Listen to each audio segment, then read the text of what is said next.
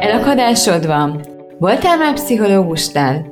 Könyvek ezreit bújtott, hogy választ kapja arra, miért nem sikerül az áhított állás? Mert mindig ugyanaz a probléma üldöz. Esetleg gyermeket szeretnél, de nincs magyarázat arra, miért nem jön? Nos, én találtam egy módszert, ami segíthet, és ez nem más, mint a családállítás.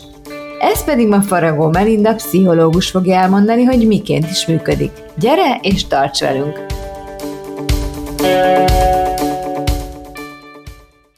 Shut up and sit down.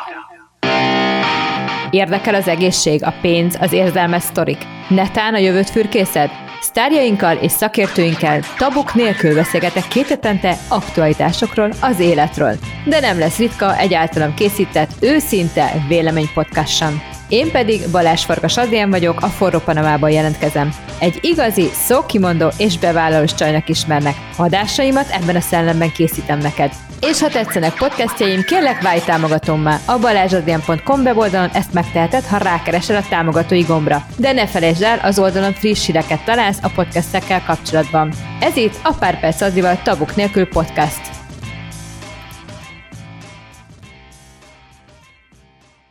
Te pszichológus vagy, asztrológus és családállító egy személyben, és azon gondolkodtam, amikor készültem erre a műsorra, hogy mi az, ami közel hozhatott téged ezekhez a dolgokhoz, és egy olyan információra bukkantam, hogy neked volt egy halálközeli élményed még másfél éves korodban egy betegség következtében. Igen. Ez mi volt pontosan, és egyébként mire emlékszel ebből, ebből az időszakból, mert hát nagyon pici voltál. Ez így van, másfél éves voltam, és volt egy fertőző agyhártyagyulladásom, és az utolsó pillanatban kerültem kórházba.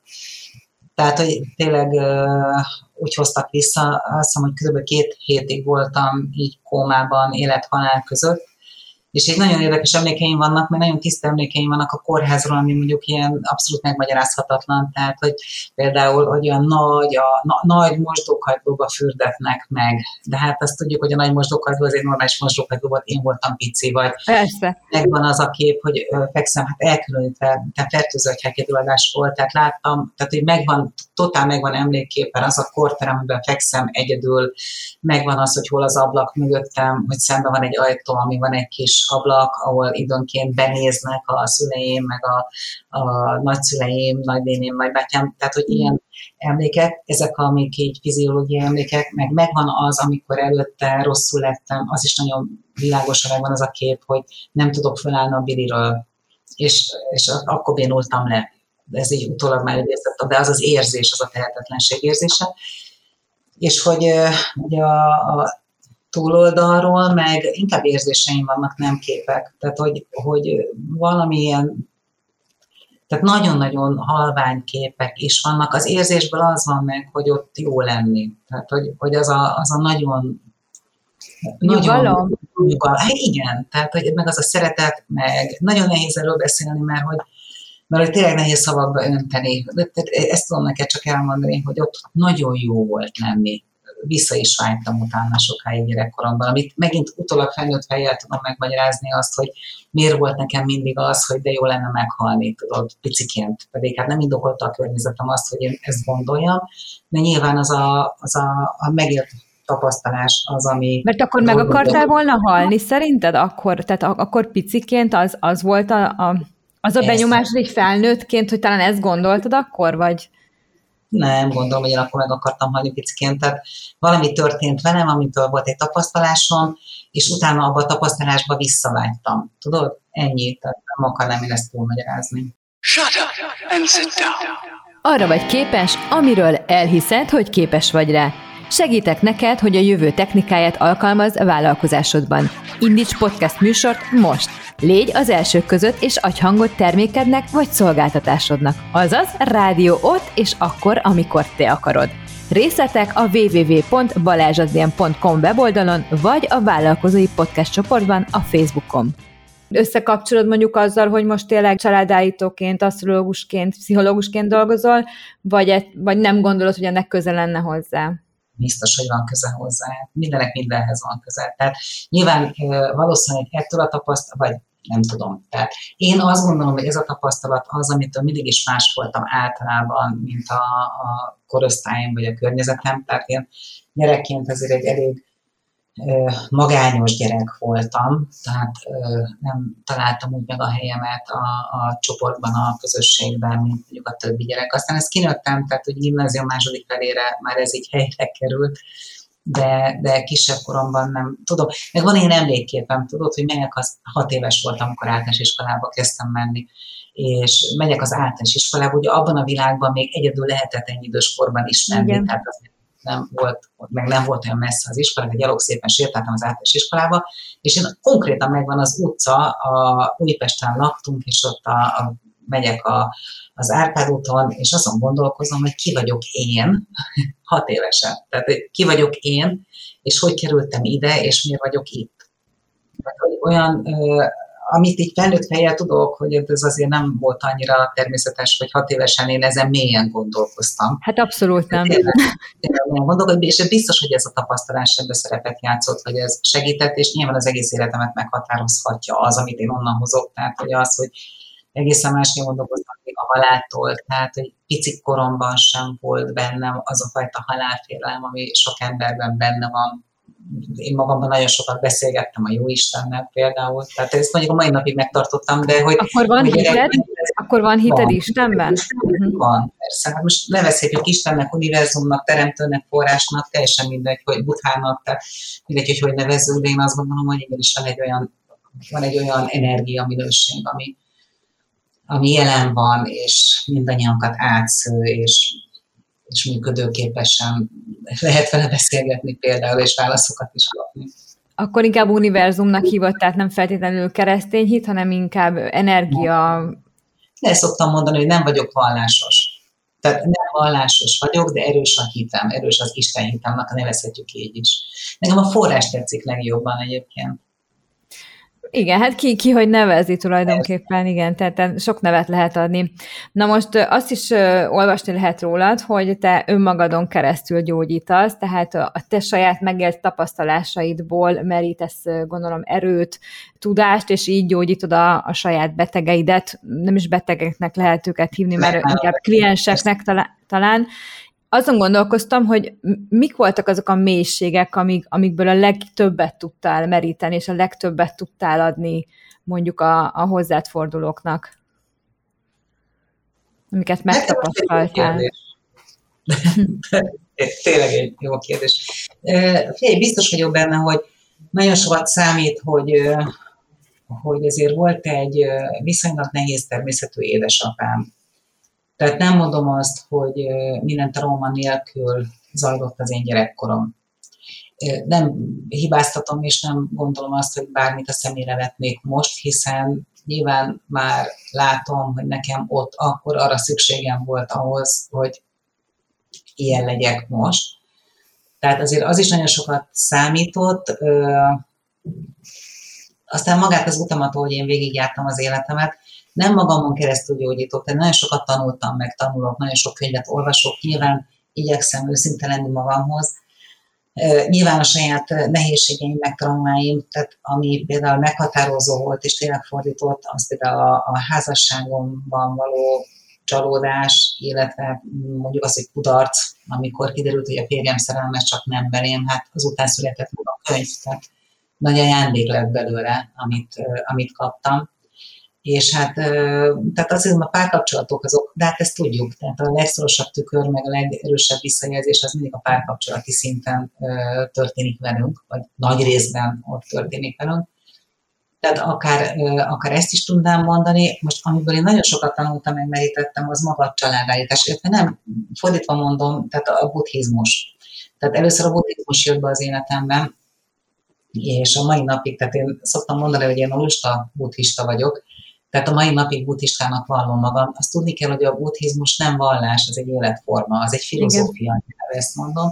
És amikor én találkoztam a buddhizmussal, és nagyon sokat jártam tanulni, gyakorolni, meditálni, az nekem az egy nagyon nagy erőforrás volt, és egy nagyon nagy változást hozott személyiségem belül. Tehát, hogy nagyon sokat kaptam a buddhizmustól, nagyon sokat adott nekem szellemileg, gondolkozásmódban, életfelfogásban, és nem szabad elfelejteni, hogy a buddhizmusban nagyon sok a meditáció, és én azért ehhez is tudom kötni, hogy bár nem tudatosan az önismeret miatt kezdtem el meditálni, de maga az aktív meditáció, ami azon az úton jelen volt, nagyon sokat változtatott rajtam, és ezt tudni kell egyébként, hogy tényleg hihetetlen átalakulások, átalakulásokat tud hozni az elménkben, az agyunkban, hát ezt kimutatták hogy felvételekkel, hogy új idegpályákat tud kialakítani. És azt mondom, hogy nekem azért nagyon fontos szakasza volt az életemnek, ami már megint megalapozott egy másfajta hozzáállást a világhoz.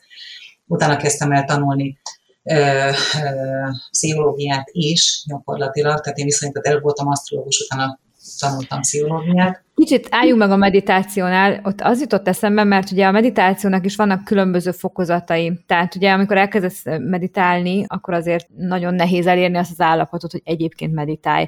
Te hol tartasz ebben? Tehát ugye van a megvilágosodás, az már a nagyon-nagyon extra jogig tudják elérni. Hol tartasz ebben a folyamatban? Hát ezt így most nehezen tudom bekategoriálni. Tehát, hogy megvilágosodás még távol vagyok, erősen távol vagyok. Én azt gondolom, hogy az, hogy így el tudom csendesíteni az elmémet, jobban tudok megfigyelővé válni, az, hogy más érzelmi hullámokkal élem az életemet, mint az átlag ember, tehát nincsenek ezek a nagyon szélsőséges kimozdulások, hogy jobban tudok koncentrálni, vagy akár merengeni, az, már a hétköznapi szinten is, tehát hogy nem kell ahhoz leülni és gyakorolnom, hogy ezt az állapotot el tudjam élni, ami egyébként nekem nagy segítség volt például a családállításnál, hiszen ott is nagyon fontos, hogy ezt a belső ürességet meg tudjuk tapasztalni ahogyan programozzuk az elménket, az úgy fog működni. Tehát ha én elkezdem azt mondogatni, hogy ez egy nagyon nehéz dolog, akkor azt fogom megélni, hogy ez egy nagyon nehéz dolog. Én azt gondolom, nem az, egyszer csak csinálni kell, és ha rendszeresen csináljuk, akkor egyszer csak megjelenik az eredménye melléktermékként a hétköznapi szinten is. Az asztrológiát említetted, hogy az volt az első, amit tanultál és miért pont az asztrológiát választottad? Mi az, ami közel hozott ehhez téged? Vagy mi volt az a, az a gondolat, ami úgy gondoltad, hogy neked az asztrológiát kell elsőként tanulmányoznod? Ez egy roppant egyszerű történet. Nem én találtam ki, hogy asztrológiával akarok foglalkozni, ez így bejött az életemben, mint ahogy nagyon sok minden bejött így az életemben. Ez egyszerűen úgy történt, hogy annak idején így mindig érdekeltek az ilyen különösebb dolgok, nem az asztrológia volt, a, amikor Magyarországra még így 30 akárhány évvel ezelőtt bejött így a gyógyítás, meg a természetgyógyászat, és így elindultak ilyen iskolák, és egy barátnőmmel elmentünk egy talpmasszírozó tanfolyamra. És mint ahogy akkor nagyon sokan csinálták, ez, ez az első ilyen eszköz. És akkor azt elvégeztük, és akkor ott jött más, ilyen, meg olyan, és ott volt egy egy házas pár, akik Jugoszláviából jöttek át, és ők elindítottak egy bioenergetikai tanfolyamot, meg egy asztrológia tanfolyamot. Tehát a lánya egy bioenergetikai, a fia egy asztrológiát, velük ott abban a, ezt úgy hogy életfa, így hívták azt a központot, ahol jártam én tanulni így a, magát a talpmasszást is. Ők ott egy ilyen őrismereti e, csoportot csináltak, és én abban jelentkeztem, és utána ők ezt így, ahogy ezt elvégeztük, mondták, hogy van két ilyen további út, és én a bioenergetikára jelentkeztem, mert így a varázslás az mindig így közel állt a szívemhez, és a fiú azt meg ilyen kész tényként kezelte, hogy én megyek asztrológiára is. És mintha ők tisztánátok voltak, egyébként valóban voltak ilyen képességei, úgy voltam vele, hogy hát ő látja. Tehát, tehát, tehát volt, hogy akkor megyek asztrológiára, és aztán nyilván nagyon hamar rájöttem, hogy ez nekem nagyon megy, tehát hogy jól látta, mert nagyon rövid idő alatt nagyon ráéreztem, és nagyon élveztem is azt, amit az asztrológia tudott mutatni, megadni, meg magát a tanulását nagyon szerettem. Úgyhogy aztán ott ragadtam asztrológiánál, de aztán most a következő kérdésedet megelőzve, igen, azért mentem tovább, mert hogy az így megvolt, hogy nagyon jó, hogy energetikailag nagyon sok mindent mutatnak az égbolton a, a bolygók, és itt nagyon fontos is, hogy az jó helyre kerültem, tehát nem azt a fajta asztrológiát tanultam, tudod, hogy akkor most, ha hogy holnap kimenjek az utcára, hanem sokan inkább az energiarendszernek a lefordítása, megértése, és hogy ez így nekem nagyon jól jött, hogy így látok egy alap mintázatot, és amit meg tudok fejteni, nyilván idézően meg tudok fejteni, az asztrológia is olyan, hogy ha örök életünkre tanuljuk, akkor sem fogjuk megtanulni, tehát olyan hihetetlen mélységei vannak De amikor már volt valami rálátásom erre, és így el is kezdtem foglalkozni már asztrológusként embereket, tehát így elmondtam nekik az alapképetükből, hogy milyen dinamikák vannak benne, de hogy hiányzott, tudod, hiányzott benne az, hogy jó, ez van, de most mit kezdjen vele? Tehát, hogy, hogy oké, okay, most közdobb tények, és akkor Meg nem csak, az, talán nem csak az, Melinda, nem? Tehát az is gondolom, tehát hogy itt azért olyan emberek fordulnak általában mondjuk hozzád, vagy asztrológusokhoz, akinek valamilyen elakadása van, valamit akar Persze. tudni, tehát ott ugye lehet egy pszichológiai háttér is, amit mondjuk nem árt, hogyha ugye ennek megvan a pszichológiai tudásod is hozzá. Pont ez kellett tehát, hogy ezért léptem tovább, ezért kezdtem tanulni pszichológiát, mert pont ez hiányzott, tudod, hogy meg tudjam tölteni információval, amit ott láttam, és esetleg tudjak neki valami kézzelfoghatót adni, amivel ő tovább tud lépni. Tehát, hogy, hogy tud vele valamit kezdeni, hogy milyen irányba induljon el ezekkel a az információkkal, tehát hogy mi az, amit ki tud hozni mondjuk például a horoszkópjából.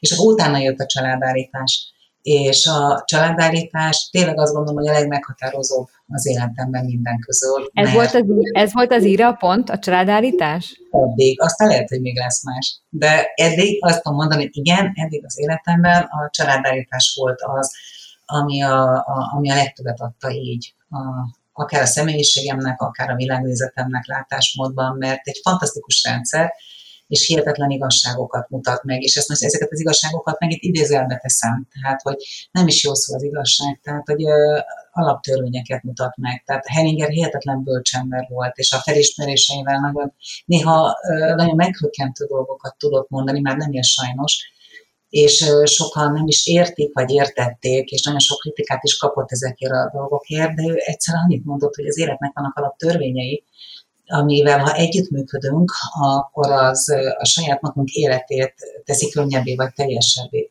Ha nem, akkor a saját életünket nehezítjük meg, és ezek a törvények tényleg működnek. És ez nagyon Most... sokat ad hétköznapi szinten. Na most az ő módszert, ugye Bert Hellingerről beszélünk, aki nem ismeri, egy német pszichoterapeuta volt, ő találta föl gyakorlatilag ezt a módszert. Viszont nagyon sok pszichológus elhatárolódik ettől a módszert, és engem ez az, ami kérdést vett föl bennem, hogy nagyon sok pszichológus, mint te is alkalmazod, viszont beszéltem olyan pszichológussal, aki teljes mértékben azt mondta, hogy ezt a rendszert nem ismerjük, nem tudjuk pontosan, mi történik, ugye elvileg ez az energiamezőt használjuk, ami a kollektív tudat, de te majd ezt jobban elmagyarázod, de viszont nem tudjuk, mi történik, hogyan nyúlunk bele az egészbe, és volt olyan pszichológus, akitől azt, azt olvastam a blogjában, hogy egészséges emberek számára jó szórakozás, de már egy olyan ember, akinek mondjuk pszichés problémái vannak, nem ajánlanám. Tehát akkor te hogyan viszonyulsz ehhez a kérdéshez? Megkérdezlek téged, hogy a pszichológiában mivel van összhang? Tehát, hogy bármilyen más módszerrel ránézel, ugyanezeket a szélsőségeket fogod kapni, illetve hát a világban azt gondolom nincs az a terület, ahol ez a fajta szélsőséges reakciók, megítélések nem lennének. Én azt gondolom, hogy ez teljesen rendben van így, családállítással kapcsolatosan is rendben van így. Az kétségtelen, hogy hogy egyrészt igazat adok annak a pszichológusnak, aki azt mondta, hogy egészséges embereknek való, zárójelbe, tehát idézve teszem, hogy valóban súlyos pszichés problémákkal küzdő embereknek én sem ajánlanám, és nem is, nem is vállalom. Mert, a súlyos probléma, tehát depresszió, pánikbetegség, szorongás is ide tartozik? Nem, nem, nem, nem, nem. Tehát ott, ahol már pszichotikus állapotok vannak, amikor, amikor már tényleg elveszítheti a valóságot, tehát amikor csak egy vékony réteg választja el attól, hogy a valósággal kapcsolatban tud maradni, vagy nem. Már tudja billenteni, tudod? Tehát mondjuk én egy depressziót nem tartok súlyos pszichológiai esetnek, tehát a depresszió ez egy állapot. Az más dolog, hogyha van esetleg egy súlyosabb mániás depresszió például, vagy pániknak is vannak különböző formái, de, de kétségtelen, hogy nagyon óvatosan kell hozzányúlni ehhez a dologhoz az, kétség, az is kétségtelen, nagyon sokan csinálják a családállítást, és sokan olyanok is csinálják, akinek nincs megfelelő képzettsége ehhez, és nem azt gondolom, hogy csak pszichológus vagy pszichiáter az, aki ezt végezni tudja, hanem úgy gondolom, hogy kell hozzá egyrészt egy érettség, tehát személyiség szintjén kell egy érettség, egy, egy, egy olyan fajta egészséges látásmód a világra, amikor nem akarok megváltoztatni és megmenteni senkit, azon kívül, uh, figyelj, én ezt két éven keresztül tanultam. és nagyon jó képzésem volt, tehát engem nagyon komoly, nagy nevű szakemberek tanítottak, amikor én végeztem, azért itt volt vizsga, itt azért volt egy, egy próbacsaládállítás, tehát, tehát hozzám a Henninger intézettől kijött valaki, akiről a csoport többi tagja nem tudta, ilyen szellemállító, tehát hogy ő vizsgáztatott engem úgy, hogy a többiek nem tudták, hogy ő nem résztvevő, hanem ő egy, ő egy vizsgáztató, és megnézi, hogy én hogy dolgozom, tudod? És, és nem minden képzés ilyen. Most nem mondom azt, hogy csak ebből a képzésből lehetett jó szakemberré válni, mert nyilván nem, de hát ezért gondolj bele, mi elindultunk, azt gondolom, hogy majdnem 200-an az elején, és abból a 200 emberből a 70-en vizsgáztunk le. Vagy bocsáss meg, 10 vizsgáztunk le az első. Több, mint a fele lemorzsolódott, igen. Hm. Azt mondtam, 10 vizsgáztunk, nem 70-en. Tehát, hogy, hogy nagyon sok ember kívül, aki lemorzsolódott abban a, abban a szekcióban.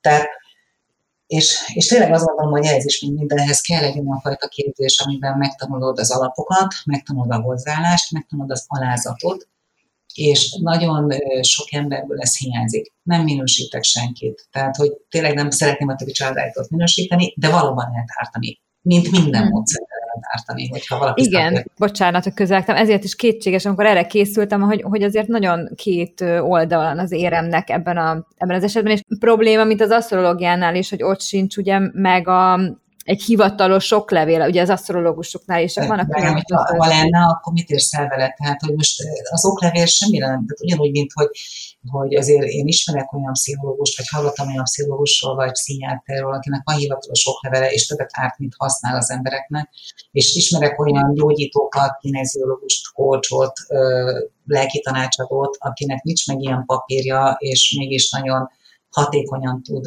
segíteni. Tehát én nem hiszem, hogy itt az oklevél az. Tehát nyilván kell egyfajta tudás, alap, kell egy átdolgozottság, tehát azt sem szabad elfelejteni, hogy addigra, mire én elkezdtem családállítást vezetni, addigra egyrészt egy jó hosszú egyéni terápia is volt mögöttem, 300 vagy 350 óra saját élményes pszichodráma, és utána több mint 600 óra ilyen asszisztáltam a barátnőmnek vezetőként csoportban. Tehát, hogy 950 óra pszichodráma tapasztalat volt mögöttem. Tehát én úgy gondolom, hogy ahhoz, hogy az ember egy másik ember lelkéhez közel tudjon kerülni, az az első, az az átdolgozottság. Tehát, hogy a saját magunkat saját magunk sérüléseit, sérelmeit tudjuk átdolgozni. Tehát anélkül, hogy valaki ezen az úton végig menne, anélkül nagyon veszélyes rálépni az ilyen jellegű, és nem is nevezem gyógyításnak, mert én nem tartom magam gyógyítónak, én azt mondom, hogy nem végzek gyógyító munkát, én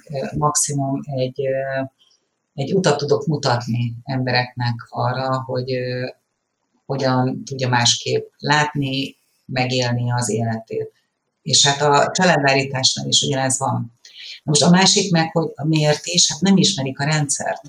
De Ezt akartam de... kérdezni tőle, tehát hogy a családállításról beszélünk, hogy, hogy egy kicsit ugye én is azt olvastam, hogy a morfogen, morfogenikus mezőn alapul, hívják ezt energiamezőnek, hívják ezt szellemi mez, mezőnek, minden tudó mezőnek, mindenféle nevet találtam erről, de hogy egyébként akkor ezt hogy kell elképzelni, mi történik egy ilyen családállításra? Hogyan kell elképzelni ezt az egészet, aki tényleg nem hallott még róla soha? Na hát ez az, amit én nagyon nehéz elmondani. Tehát, ez azt, tehát kezdésként azt mondtam, hogy aki nem volt még családállításon, azt az egészet akkor a katyvasznak fogja érzékelni, hogy valami elképesztő. Tudni, tényleg nem lehet elmondani azt, ami ott történik, annyira érzés szintjén zajlik.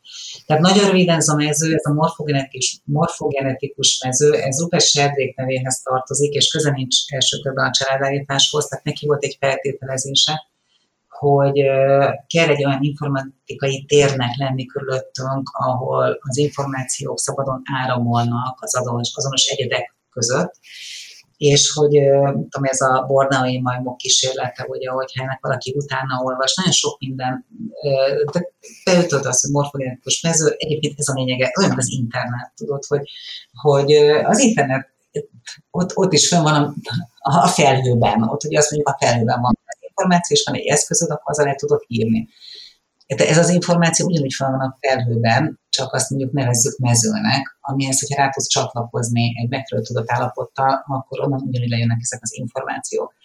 De hogyha elmegyek egy másik irányba, ugye a kvantumfizika, a kvantummodell ugyanezt tanítja. Tehát, hogy lehet azt mondani, hogy ennek nincs tudományos alapja, de azt gondolom, hogy a tudománynak bizonyos szintjei igenis tartanak ott, ahol azt mondják, hogy mondhatom azt, hogy a kvantumtérben vannak benne ezek az információk.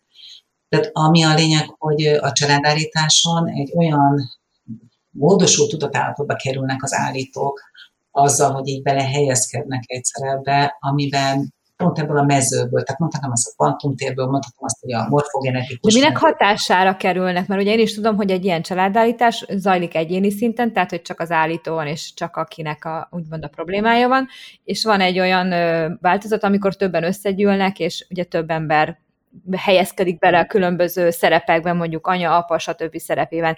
Minek hatására alakul ki ez a, ez a más állapot? Hát semmi mesterséges nincs benne, tehát hogy arra, hogy a tudatot képesebb a más állapotba belekerülni. Tehát amikor elkezdesz egy filmet nézni, és beleéled magad, akkor ugyanebben az állapotba kerülsz be. Amikor egy könyvet olvasol, megszűnik a külvilág, ugyanúgy a könyvnek a részévé válsz.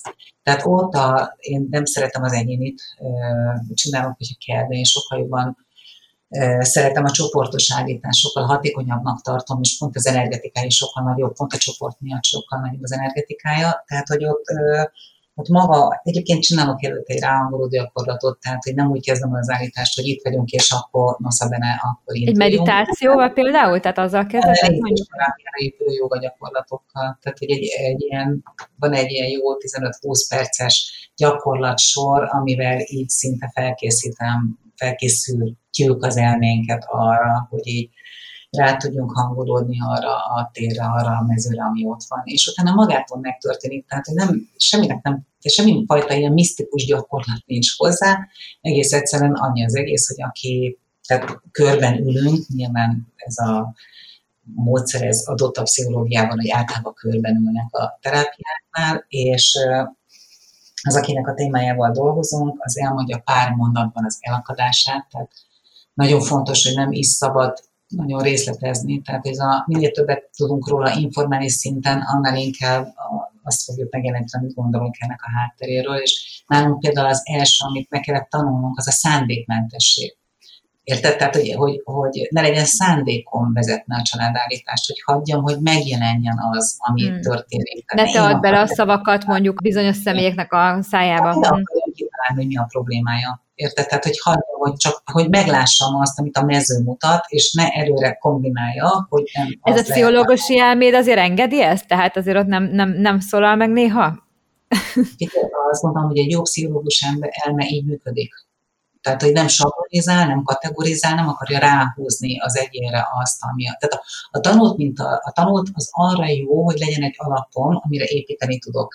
De minden ember egyedi és egyéni. És hogy, hogy nyilván lehetnek a problémák mögött bizonyos sablonok, de nagyon fontos, hogy én ne ragadjak bele a sablonba, hanem én őt lássam meg a saját maga valóságában és ez teljesen mindegy, hogy pszichológia vagy családállítás, azt gondolom, hogy ez a fajta szándékmentesség, ez mind a két helyen jelen kell, hogy legyen.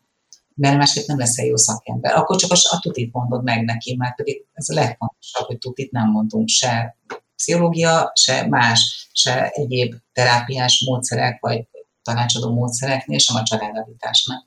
Te magad, ugye, amikor elmentél családállításra, ha jól tudom, te sem Igen. hittél benne, és te is azt mondtad, hogy nagyon, nagyon jó színészek vannak ott ezeken a, ezeken a családállítók.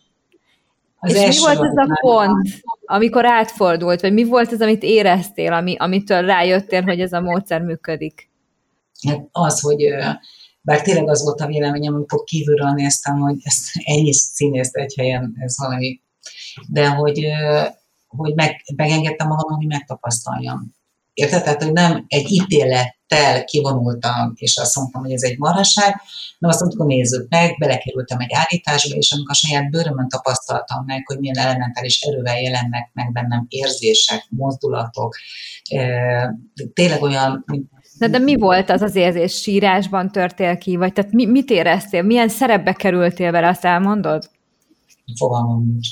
Fogalmam nincs annyira jó volt, hogy nem emlékszem rá. Nem Azt tudom, hogy nagyon megdöbbentő volt számomra az, hogy, hogy a mozdulás, de ilyen arra emlékszem, hogy, hogy nagyon nehéz volt megállnom, hogy ne kezdjek el mozogni, ne kezdjek el valamilyen irányba menni, addig, amíg nem mondja azt az akkori állítás vezetője, hogy indulhat az állítás. Tehát, hogy már, tehát, hogy, tehát nem az volt a nehézség, hogy én érezek valamit, hanem az volt a nehézség, hogy ellenálljak annak a belső készítésnek, ami már akkor megindult bennem. És hát persze utána volt, hogy kijött velem olyan sírógörcs, hogy taknyomnyálam egybefolyva úgy zokogtam a, a, az állításban, úgyhogy nem, Érted? Tehát, hogy tényleg és nem a saját problémád jött ki tulajdonképpen, hanem, a, hanem az adott személy. Ezek az érzel, érzelmek, amik kijönnek mondjuk segítőként, mert ugye ebben az esetben te segítő voltál, akkor ezek mennyi ideig hatnak rád, vagy nem ragadhatsz benne, ugye ezt is so, sokan szokták kérdezni, mondjuk ebben, ebbe az állapotban, hogy mennyire lesz hatással a te életedre például?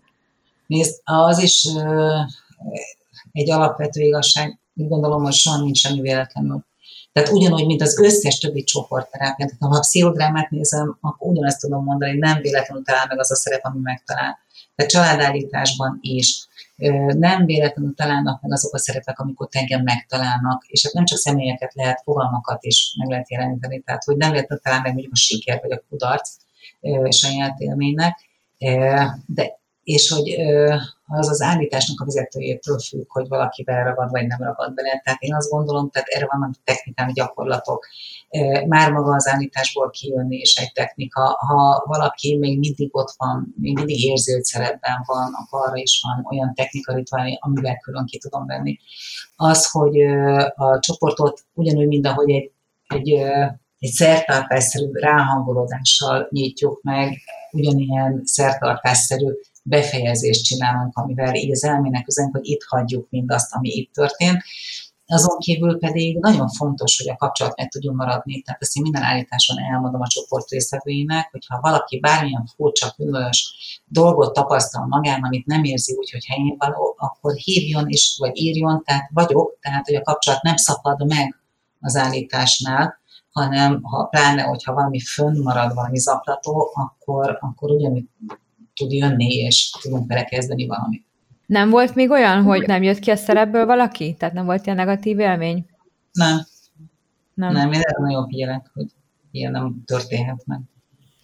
Egy nagyon érdekes sztorit olvastam még ezzel az állítással kapcsolatban, amit megakadt a szemem. A skizofréneknél azt állítják, hogy több oldalon, internetes fórumon is lehet olvasni, tehát hogyha van egy skizofréna a családban, akkor annak a családjában általában az állítás alatt kiderülhet, hogy, egy, hogy gyilkosság, vagy tehát gyilkosság történik, mert maga a skizofrén személy az a gyilkost és az áldozatnak a személyét veszi föl a saját ö, életében. Ez mennyire igaz, ez a, ez a dolog? Ez igaz is lehet akár, sőt, hát ezt tanultuk is magában a képzésben is, hogy a, a tettes áldozat egy személyben van jelen, és van is erre egy technika, amivel ezt így lehet egyesíteni, és el lehet engedni, meg le lehet csendesíteni ezeket a dolgokat.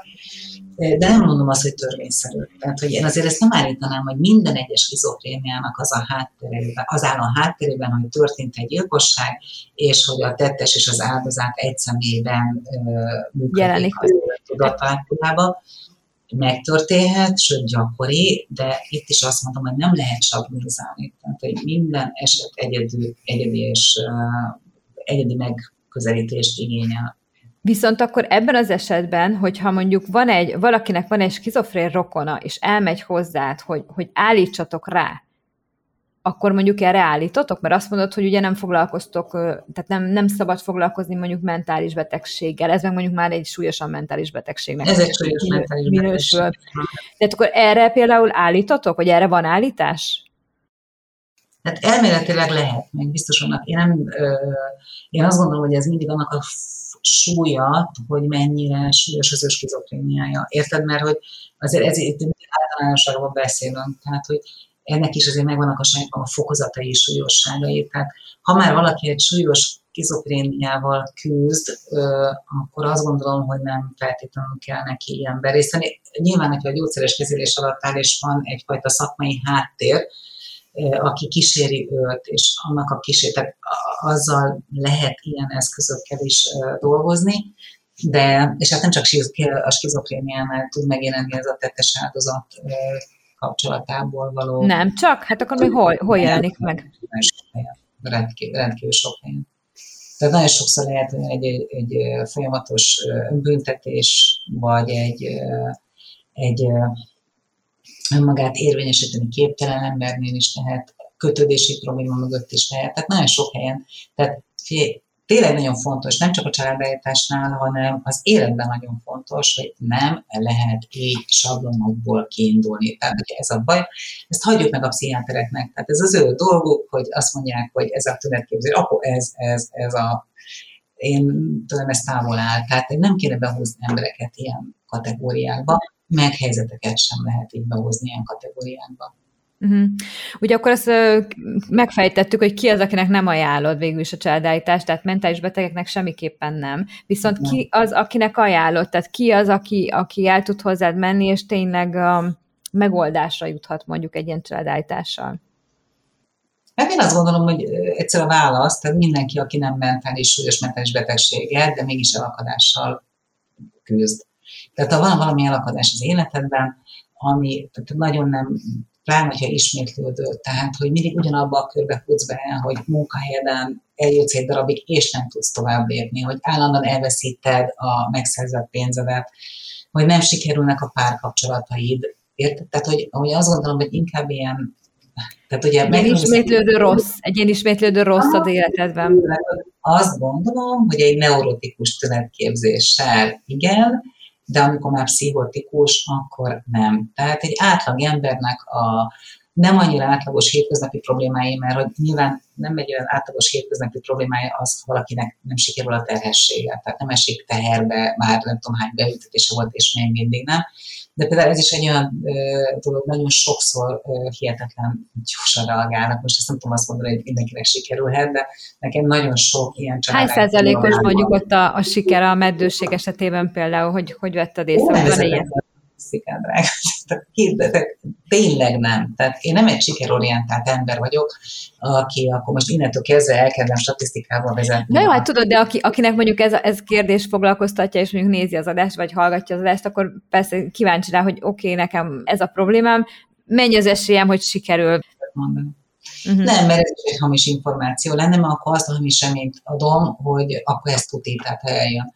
Azt tudom, hogy nagyon sokan vannak, aki, meg hát nyilván nem tudom, tehát nem, én nem kérek mindenkitől visszajelzést. Tudod, tehát nagyon sokszor van olyan, hogy pár év múlva derül ki. Tehát van, aki azonnal ír, amikor megtörténik, van, aki egyszer csak eljön megint is el, ugye ja, képzeld, azóta megszületett a gyerekem, de, de sokkal több esetről tudok, mint az átlag.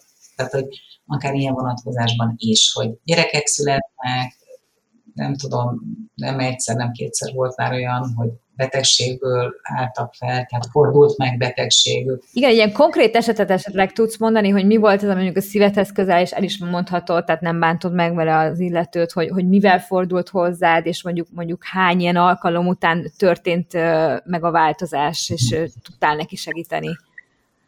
Hát a hány alkalom, az a, azt tudhatom neked válaszolni, mert hogy nem is úgy van ez, hogy akkor most jövünk, jövünk, jövünk, jövünk. Tehát Henniger azt mondja, hogy egy ember életében 8-9 olyan téma van, amit családállítással érdemes megnézni, de ez nem úgy működik, mint egy klasszikus terápia, hogy akkor jön, és akkor megint ránézünk, megint ránézünk, megint ránézünk.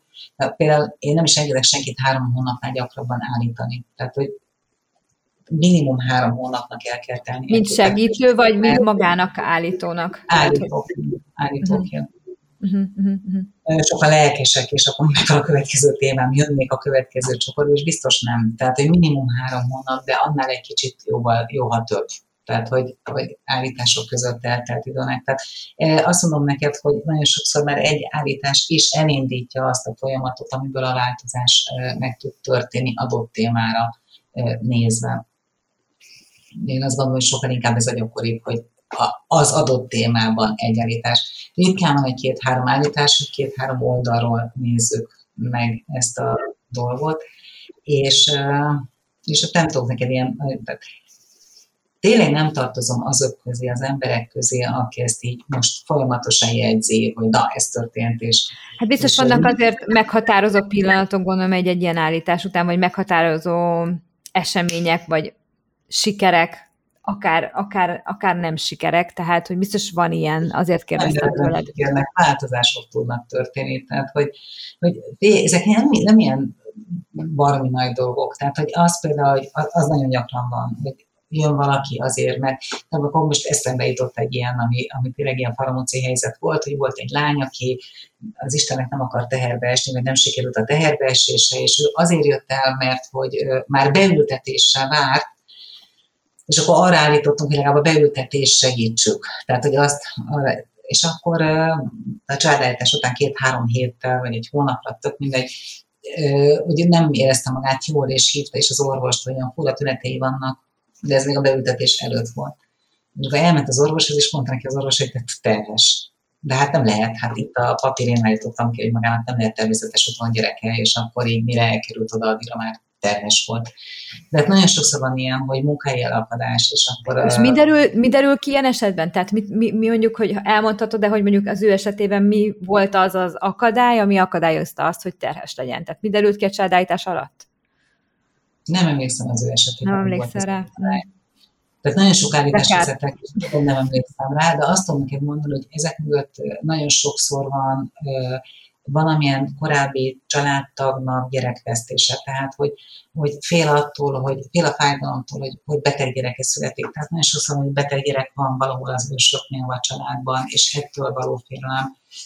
Sokszor egy olyan fajta bűntudat, hogy neki volt korábban abortusza, és hogy azt nem tudta földolgozni, és, és tudat alatt úgy érzi, hogy nem érdemes arra, hogy, hogy gyermeke legyen. Sok esetben van egy olyan fajta félelem, amit tudatosan nem tud megfogalmazni. Tehát csak nem csak az ősöknél kell, amit keresni a dolgokat, hanem sokszor bemutatja a kép, hogy esetleg a, a jelen életében egy olyan egzisztenciális bizonytalansága van, hogy nagyon szeretne gyereket, ugyanakkor fél attól, hogy a párja nem tudja megteremteni azt az anyagi hátteret, és ez blokkolja le annak a lehetőségét, hogy a gyereket, tehát, hogy gyereket tudjon vállalni. Lehet olyan, amikor az anyukával azonosulva, tehát hogy az édesanyjával kapcsolatosan van neki egy elakadása, és amiatt nem tud ő saját maga anyává válni. Tehát tényleg nagyon, és nagyon sok, sok, sok. Hellingernél olvastam, hogy egész hét generációra visszanyúló problematikát dolgozhat fel egy ilyen családállítás? Ez így van? Ez már változott azóta. Hát először azt mondta Ellinger, hogy hét generáció, de utána kijavította, hogy sok generáció, tehát nem, nem, nem lehet ezt ilyen ö, szőken mérni, tehát ezt maradjunk annyiban, a családi tudattalamban sok generációra visszavezethetően bukhatnak el olyan történetek, és ez is olyan misztikusan hangzik, tehát számtalanszor volt már olyan, hogy mutatott valamit a kép, és még lehetőség volt utána nézni, tehát mondjuk akár ez most eszembe jutott megint, hogy nem maradt terhes, és akkor kiderült, hogy az nagyomájának volt halott gyereke, akiről az egész család nem tudott, és megmutatta a kép, hogy volt egy halott gyerek, és, és a nagymama még élt, és felvette a kapcsolatot, és kiderült, hogy valóban volt. Tehát nagyon sokszor van, hogy még ezt ki lehet deríteni, utána lehet nézni, hogy mert él még az a személy, vagy abból a a korosztályból megér valaki, akkor így kiderül meg, hogy igen, valóban megtörténtek ezek a dolgok. Mondom ezt csak azoknak az embereknek furcsa, aki beleragad a, ez az empirikus, racionális, anyagi világképbe. Ha belegondolsz, akkor azt gondolom, hogy a kvantumfizika és a kvantumelméletek azért sokkal meredebbek, mint a családállításnak az elméletei. Tehát ők azt mondják, hogy nincs idő érted, az idő az a mi szubjektív érzékelésünk, a valóságban nem létezik az idő, tehát a múlt jelen jövő egy időben zajlik, és akkor most itt miről beszélünk, hogy akkor több generációt. Tehát egy kicsit, így, kicsit elvonatkoztatunk erről a, a hétköznapi Hát kockában gondolkozunk nyilvánvalóan, tehát, hogy, hogy most talán most változik sokat ezekben az években. Akkor tovább megyek, tehát ott az epigenetika, ugye a genetikának egy új ága, ahol, ahol egyszerűen a kísérletek már arra folynak, hogy azt mondják, hogy hát mert hogy a kromoszomáink mint egy 20%-a tartalma azokat az információkat, ami a külső adottságunk, hajlamaink, öröklött betegségeink, alkatunkat hozza. A maradék 80%-ot azt sokáig hulladékkromosszomának tekintették, és a, a mostani kutatásokkal bizonyítják azt, hogy bizony emlékképek és érzelmek öröklődnek át, tehát konkrétan át örökíti az utód, vagy az ős az utód számára, úgyhogy hordozunk magunkban, ilyen furcsa álmokban megjelenhet, szokásokban megjelenhetnek ezek a, a az ősöktől kapott örökségünk. Ami Igen, erre egy, erre egy jó példám is van, nem tudom, hallottál-e róla, um, egy könyvben olvastam, most nem, meg nem mondom a nevét a könyvnek, de hogy az elefánt csordának ugye folyamatosan kiszedték az agyarát, és, és éveken keresztül ugye folyamatosan megcsonkították őket, és egy idő után pedig úgy kezdtek el születni ebben, a, ebben az afrikai parkban az elefántok, hogy agyar nélkül. Tehát, hogy milyen érdekes, hogy mint hogyha érzelmileg ezt átörököltették volna, hogy ha lesz agyarad, akkor, akkor ez történik veled. Igen. Tehát ha mi történik, akkor inkább nem lesz, és nem, nem növesztek ilyet. Tehát furcsa De dolgok ezek, igen. Ez az evolúció maga. Tehát így alakultunk ilyenné, amilyenek vagyunk. Mert több dologban tudod itt, mint ami látható szférában van, és hála Istennek, hogy vannak ezek az új tudományok, mint például az epigenetika. Én nagyon szeretem egyébként, szeretek róla olvasgatni, mert hogy az is abszolút dönti ezt a darwini genetikát, hogy van ugye a sejt, a sejt van abban a kromoszóma, és onnan az van. Tehát csinálsz, nem csak az van. Ők is leginkább úgy gondolnak erre, vagy ők úgy állnak hozzá, hogy ezek a kromoszomák információ hordozók, és hogy sokkal inkább a környezeti hatások azok, amik meghatározzák, hogy melyik információt aktivizálod belőle, mint hogy az eleve elrendeltetlen választás nélkül csak ez lenne.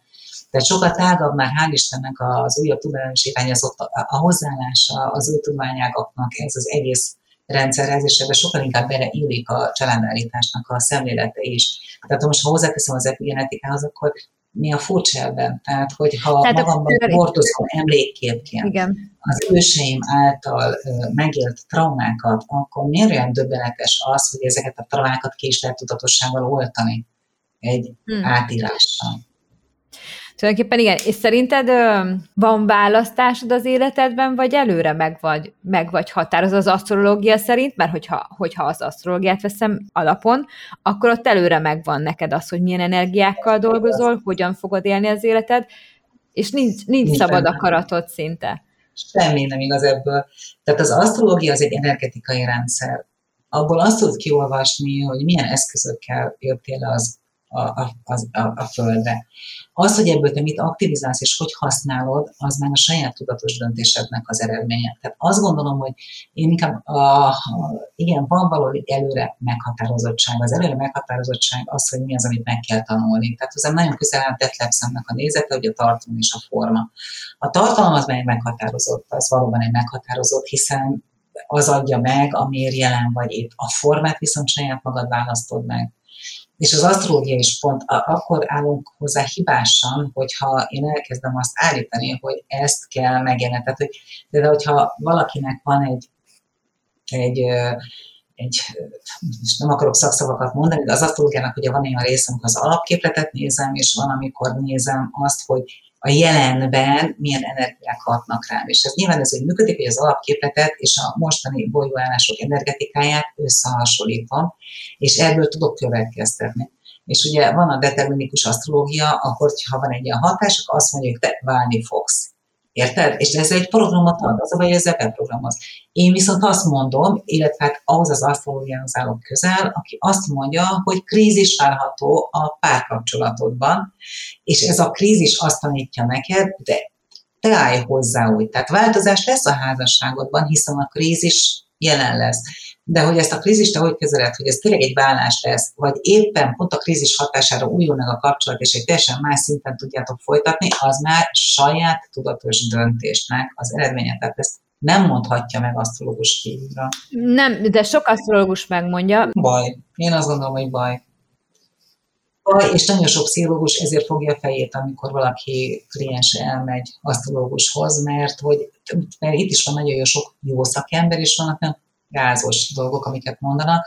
Tehát hozzám is jöttek már úgy asztrológiára is, hogy úgy kellett helyre pakolnom, és nagyon, tehát több idő helyre pakolni, mint ártani. Tehát, hogy amikor amikor egy ilyen programot kap valaki, hogy nem tudom, mindenfélét, tehát ne, ne akarjon fél, volt ilyen konkrétan, tehát olyan hölgy, akinek meghalt az első férje, ráadásul hogy ő teres volt, és mellett az ágban színinfarktusban.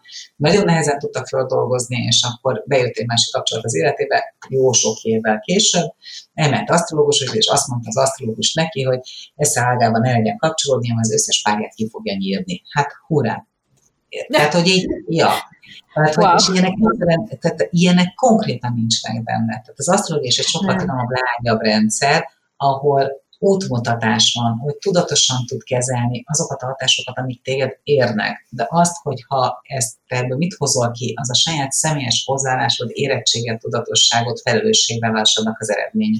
Te amikor hozzád fordul valaki, ezt a hármat egyébként egyszerre használod? Tehát az asztrológiát, a pszichológiát és a családállítást használod egyszerre? Vagy melyiket használod jobban? Hát leginkább a családállításra épül az egyéni konzultáció is. Tehát az asztrológia már nagyon kevés részben van, én nem fér bele. Tehát egyszerűen arról az, hogy a régi klienseimmel nyilván ők megkeresnek, beszélek velük, de újat nem is tudok vállalni, mert nem, nem fér bele a kapacitásomba. És inkább ezek az egyéni konzultációk most, amik vannak, és hát az is nagyon erősen a családállításnak a, az energetikája vagy alapjára épül. Hmm. Tehát az asztrológia mondjuk, mondjuk egy képet tud adni az adott szeméről neked, tehát hogyha ha mondjuk elmegy egy bizonyos problémával hozzád, és ránézel a képletére, akkor gondolom azért már látod, hogy milyen energiák mozognak, tehát az hozzá segíthet mondjuk ahhoz, hogy túl tudjon jutni a problémáján, vagy nem tudom, csak sejtem, hogy ránézhetnél mondjuk a képletére. Nem akarok nagy képűnek tűnni, de már nincs erre szükségem. Tehát, hogy van akkor a tapasztalatom, persze valaki kéri, nagyon szívesen megnézem neki, de nem nagyon szoktam meglepődni azon, amit látok. Tehát ez már azért érzés szintjén megvan. Nyilván nem tudom részletével felsorolni, milyen az ő horoszkópja, de dinamikáját már érzem a, segít, a személyiségének. Egyébként soha nem is, tehát úgy nem kötöttem össze, tehát mindenkinek saját szabad választása. Valaki kérte, akkor kapta azt, ha ezt kérte, kapta ezt, ha emellett kérte azt, akkor megkaphatta, de azt, hogy te, én nagyon tisztelem az embereket, meg a saját jogaikat. És hogy azt gondolom, hogy ha valaki engem nem kér fel arra, hogy nézzem meg az ő horoszkópját, én nem fogok belenézni az ő képletébe. De ez nem csak így kliensi viszonylatban van, ez baráti kapcsolatban, munkatársi kapcsolatban, tehát én azt mondom, hogy az ő saját szférája, nekem ahhoz nincs közöm. Azért, mert van egy eszközöm, amivel rá tudok nézni, az nem jogosít fel arra, hogy én rá is nézek annélkül, hogy ő erre engem felhatalmazna. Köszönöm szépen, Melinda, a mai beszélgetést szerintem azért sokkal közelebb hoztad ezt a családállítást, meg ugye az egész, egész, ez egy kicsit olyan misztikus, szerintem sok embernek még, nem? A mai, mai persze, világban. Persze, Abszolút. Az. Meg hát a valljuk be őszintén misztikus, tehát hogy ha abból a szempontból nézem, hogy semmifajta racionális, mérhető, tudományos magyarázatot erre így nem lehet adni, akkor én bevállalom, hogy ez misztikus. Nincs ezzel, nincs ezzel bajom, ha valaki azt mondja, hogy ez misztikus az a lényeg, hogy működőképesen misztikus. Akkor így hagyjuk abba, hogy egy működőképes, misztikus módszerről beszélgettünk, és köszönöm szépen neked. Nagy szeretettel. Bízom benne, hogy tetszett az adás. Ha ez így van, iratkozz fel az Apple, Google és Spotify lejátszóban, vagy bármelyikben, amiben most épp hallgatsz engem. Ne felejts el bekövetni a Pár Perc Facebook, Insta és TikTok oldalon, ahol folyamatos háttérsztorikat osztok meg. A Youtube-on a podcasteket videóval együtt tudod megnézni. Ja, és iratkozz fel a csatornára, hiszen csak így fogod tudni, ha új adást tettem fel. És természetesen nyom rá a csengő gombra is az elmaradhatatlan értesítés miatt. A balázsazien.com weboldalon friss hírek a podcastekről, és mostantól már te is meg tudsz tanulni podcastelni. Nincs más dolgot, keres rá szolgáltatásaimra. A pár perc Adival tavuk nélkül podcastadást hallottad, idei mottom az életet előre élni kell és utólag megérteni.